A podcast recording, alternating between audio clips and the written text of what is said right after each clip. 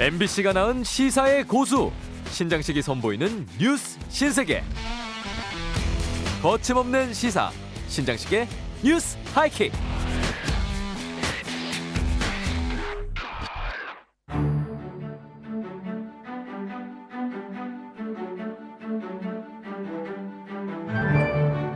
오늘 김홍일 국민권익위원장 겸 방송통신위원장 후보자가 권익위에 휴가를 내고 방통위, 방통위 원장 청문회 준비 사무실로 출근했습니다.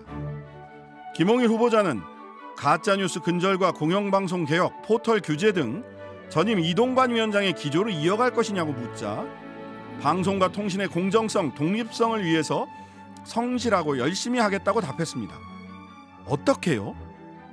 김홍일 위원장은 그동안 법조계와 공직을 거치면서 쌓아온 법률 지식이나 규제와 관련된 여러 경험을 토대로 직분을 성실하게 수행하겠다. 본인의 법조계 경험이 가짜 뉴스 근절의 토대라는 겁니다. 김홍일 권익위원장 겸 방통위원장 후보자는 지난 대선 당시 뉴스버스가 고발사주 의혹을 보도하자 윤석열 캠프에 정치공작 진상규명 특별위원회 위원장을 맡습니다. 그리고 고발 사주 의혹을 제보한 제보자 조성은 씨와 박지원 전 국정원장이 함께 식사한 사실이 있다며 제보 사주, 박지원 게이트, 뉴스버스 허위 보도 의혹 사건으로 프레임을 바꿉니다. 그리고 조 씨와 박 전 원장을 국정원법 위반 혐의로 공수처에 고발했습니다.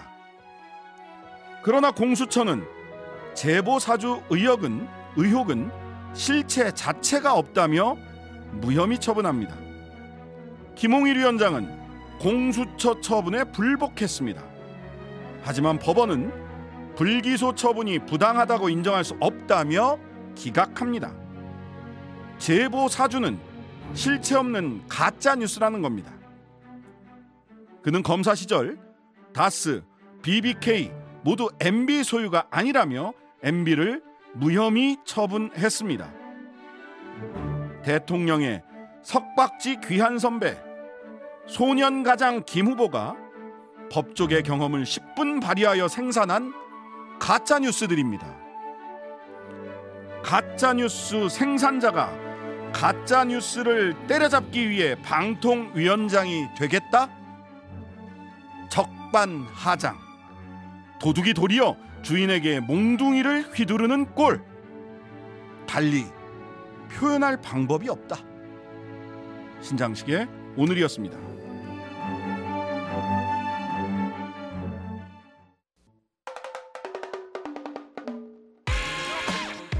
여기 진짜 특수통이 있다?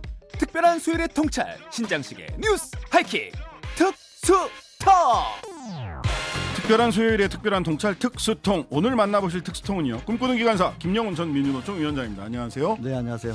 아 라디오를 들으시는 분들은 모르시겠지만 유튜브를 보시는 분들은 오늘 김영훈 위원장 전 위원장님의 복장이 은하철도 999에 철이에 철이 철이 내지는 차장님 차장님, 차장님 복장입니다. 예, 네네네. 그런 복장으로 맞습니다. 오셨네요. 네. 자, 12월 중순입니다. 한 해 마무리하면서 결산해 나가야 될 시가, 시간인데요. 올해 윤석열 정부의 노동 정책을 음. 한번 결산해 보죠. 어떻게 표현할 수 있을까요? 광기로 시작해서 코미디로 끝난 대국민 사기극이다. 어우, 셉니다.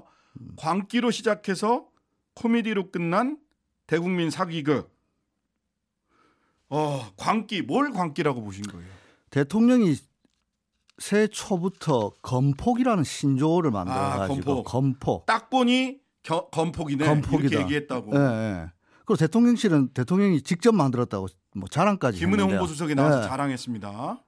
이게 건설 노조를 조폭에 빗대어서 한 말인데요. 이 네. 대통령 말이 떨어지고 나니까 국힘에서는 온 동네 방네 청년 일자리 가로막는 뭐 아, 건폭, 현- 그 현수막 붙였어요. 뭐 무찌르자 공산당 예. 수준으로 되고 조선일보는 무법자 건설 노조 예. 1685억 뜯어내. 예. 아 이래 이래가지고 거의 건폭몰이를 하기 시작했는데 네. 결국 그 결과는 제가 그때도 표현했습니다. 세상에서 가장 슬픈 노동절 예. 모두가 기뻐해야 될 노동절 날 고 양해동 열사가 검찰 조사를 앞두고. 어. 예. 분신 한가하셨는데요. 네. 저는 이 자리를 빌어서 그 고 양해동 열사의 유서하고 같은 날 나온 윤석열 대통령의 노동절 메시지를 한번 비교해 보고 싶은데요. 네. 양해동 열사는 열, 유서에서 이렇게 말씀하셨거든요. 죄 없이 정당하게 노조 활동을 했는데 네. 업무 방해와 공갈이라니. 음. 아, 이 말은 양해동 열사가 우리 헌법에 규정한 노동 3건이 네. 어떤 것이고 윤석열 정권의 노동 탄압 본질이 무엇인지를 정말 적확하게 네, 네. 말씀하신 건데요. 네. 노동자들이 단결해서 사측과 교섭할 거를 갖다가 그렇지. 조폭에 비유해 가지고 교섭을 공갈로 매도해 버리면요. 이 헌법상 권리는 부정되는 것이고 이거는 네. 진짜 빅토리아 시대 18세기로 돌아가지고 빅토리아 시대 그때 예. 정말 단결 금지법이라고 있었어요. 있었습니다. 이렇게 되는 것인데 이 근대법을 완전히 왕조 시대로 되돌리는 것 아니냐라고 한탄하셨는데요. 이것이야말로 이 정권의 노동 탄압 본질을 그대로 보여줬는데 반면에 음. 윤석열 대통령은 노동절 메시지라고 음. 내놓으신 것이 대통령의 메시지 관리가 정말 비문도 많고 말도 안 되는 소리 많다는 건 어제 오늘 이야기가 아닌데 네네. 대통령 자신의 발언도 그렇고 제가 깜짝 놀란 것은 음. 노동절 메시지 이렇게 시작합니다. 오늘은 133번째 근로자의 날입니다. 이거 그건- 그건 언론에서 언론, 안 맞는다. 언론에서 예. 많이 안 다루던데요. 지구상 예. 어떤 나라에도 100, 133전 근로자의 날은 없습니다. 맞아요. 자, 제가 말씀드려 볼게요. 세계 노동절은 다 아시다시피 1886년 시카고 노동자들이 음. 8시간 노동제 쟁취를 위해서 투쟁한 걸 기리는 네. 전 세계 노동절이죠. 프랑스 대혁명 100주년을 기념해 가지고 그랬죠. 1889년부터 5월 1일을 기리자 해서 음. 세계 노동절이 됐는데요. 그렇죠. 우리나라에서는 두 번 변질이 됐어요. 음. 첫 번째 변질은 해방 후에 일제 식민지 때는 지난번에도 말씀, 말씀드렸지만 노동자 음. 다 해산시키고 국가 총동원령 내려가지고 음. 노동절을 못 지냈는데 해방되자마자 우리는 노동절을 지냈단 말입니다. 네네. 5월 1일 날.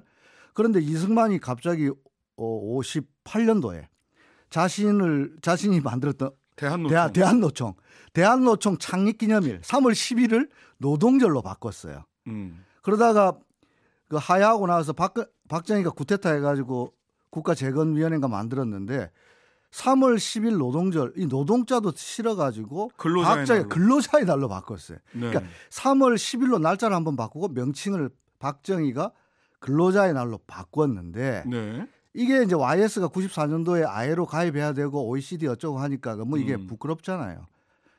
부끄러우니까 날짜를 5월 1일로 돌리면서 명칭 그대로 근로자의 날로 둬서 오늘에 이르고 있단 말입니다. 네. 그래서 정확한 표현은 133주년 세계 노동절이라 하든지 음. 근로자의 날 굳이 쓰고 싶다면은 박정희가 만들어낸 신조 근로자의 날 70번째 근로자의 날입니다. 여튼 그래서 저는 이게 정말로 역사성도 없고 어, 노동에 대한 기본 관점이 없다 이렇게 생각합니다. 이렇게 써서 올리는 그 133 133주년 근로자의 날이라고 써서 올리는 연설 비서관은 대통령님 자르셔야 됩니다. 이건 말이 안 돼요. 부끄러운 저- 왜 저- 우리 몫입니다. 저도 전문을 다 안 읽어봐가지고 이런 일이 있었는지 몰랐네요. 네네. 대통령을 굉장히 이상한 사람으로 만들 수 있는 그런 연설문이기 때문에 이렇게 하시면 안 됩니다. 여튼 건폭이라는 광기로 시작을 했다. 했는데 그 결론은 어떻게 났느냐? 예, 법원에서 판결이 법원에서 있죠? 판결이 그 돈 뜯어냈다는 원래비는 임금이라는 것 아닙니까? 판결이 업무에 대한 나왔어요. 임금이라고 대법원 판례까지 났고 네. 그 다음에 건설 노조에 가입했다는 이유로 해고시킨 노동자들이 노동위원회에서 잇따라 부당해고 부당 해고를 넘어서 음, 이렇게 해고시킨 거는 노조 활동을 지배 개입하기 위한 부당 노동 행위다. 네. 이 윤석열 정부하의 노동위원회 그렇게 판결을 내렸고 네. 크레인 타워 크레인 조종사들 면허 취소한다고 원희룡 장관 뭐 다니면서 온갖 면허 취소 조치했는데 돼요. 행정심판위원회에서 다 기각됐지 안 돼요. 않습니까? 이거. 함부로 면허 취소할 수 없어요. 그러면 결국 법과 원칙 말하시는 대통령이 이쯤 되면은 양해동 열사에게 사과하고 음. 그 건폭몰이 했던 장관들 경질해야 되는 거 아닙니까? 네. 그리고 그 결과는 어떻게 됐습니까? 순살 아파트 건설 현장은 정말로 무법천지가 되어가고 있습니다. 네. 자, 이런 광기로 시작을 해서 코미디 코미디 끝났다. 코미디 하면은 정말 빼놓을 수 없는 게 노동시간 개편이죠. 아, 주 69시간 노동시간 개편. 네. 대통령이 뭐 3대 개혁 중에 첫 번째는 노동개혁이고 노동개혁의 첫 번째는 69시간 노동시간 개편이었는데 네. 이게 얼마나 코미디냐면은 음. 69시간 개편안은 정확하게 말하면 근로기준법에 대한 정부의 입법 예고안이거든요. 그렇죠. 대통령이 행정부 수반인 대통령이 국회에다가 이렇게 법을 바꿔달라고 하는 거를 음. 제출했는데 여론의 반발이 심하니까 느닷없이 노동부 장관한테 여론조사. 여, 아니요 노동부 장관한테 먼저 69시간 너무 과하다. 아 맞아요. 먼저 캡을 씌워 혼냈죠. 어, 주 60시간 정도 돼야 되는 거 아니냐라 이렇게 이야기했는데 음. 그 다음 나온 말이 더 뒷골 잡는 이야기였는데 대통령실 핵심 관계자는 그거는 대통령 개인 개인의. 의견이다. 이게 나라가. 망조. 그래서 제가 대통령이 따로 있나? 대통령이 주 60시간 이상은 무리다. 이 말도 웃기는데 대통령실 핵심 관계자라는 분이 아 그거는 대통령 개인 생각이고 이 세상에 대통령 개인 생각이라고 이야기하는 대통령 핵심 관계자 누굽니까? 그분 아직 그 자리에 계시면 이상한 거죠. 예. 그래서 이거는 코미디도 이런 코미디가 없는데요. 그 결론은 음. 더 웃깁니다. 그래가지고 네. 설문조사를 한다고 했어요. 네. 6천 명 이상 뭐 설문조사 설문조사 결과가 뭡니까? 보니까 우리나라 국민들 노사는 음. 73% 이상 압도적으로 주 60시간 정도를 선호한다. 이 대통령 입맛에 맞췄는데. 근데 보기를 보니까 네. 정말로 진짜 이거 진짜 말도 아, 정 1번이 60시간, 네. 2번이 64시간이네. 3번이 64시간 초과. 제일 작은 게 60시간이에요. 그게 이런 거- 뭡니까? 이게 이런 게 어디 있습니까? 거기다가 48시간, 40시간, 36시간 없어요. 제일 작은 게. 거기야. 그러니까 답이 없어요. 답 없는 문제를 답정로도 아니에요. 답 없는 오답 노트를 내놓고 아 대통령이 말한 주 60시간 제일 선호하고 있다. 그러면서 대책으로는 하나만 한 소리를 했는데요. 네. 주 50시 2시간 제도 근간을 유지하면서 뭐 업종에 맞춰서 뭐 하겠다. 이거는 지금 근로기준법에도 다 할수 이- 있게 원래 돼 있어요. 있어요. 원래 있어요. 이거. 또 하나 소리 소문 없이 사라진 건 뭡니까?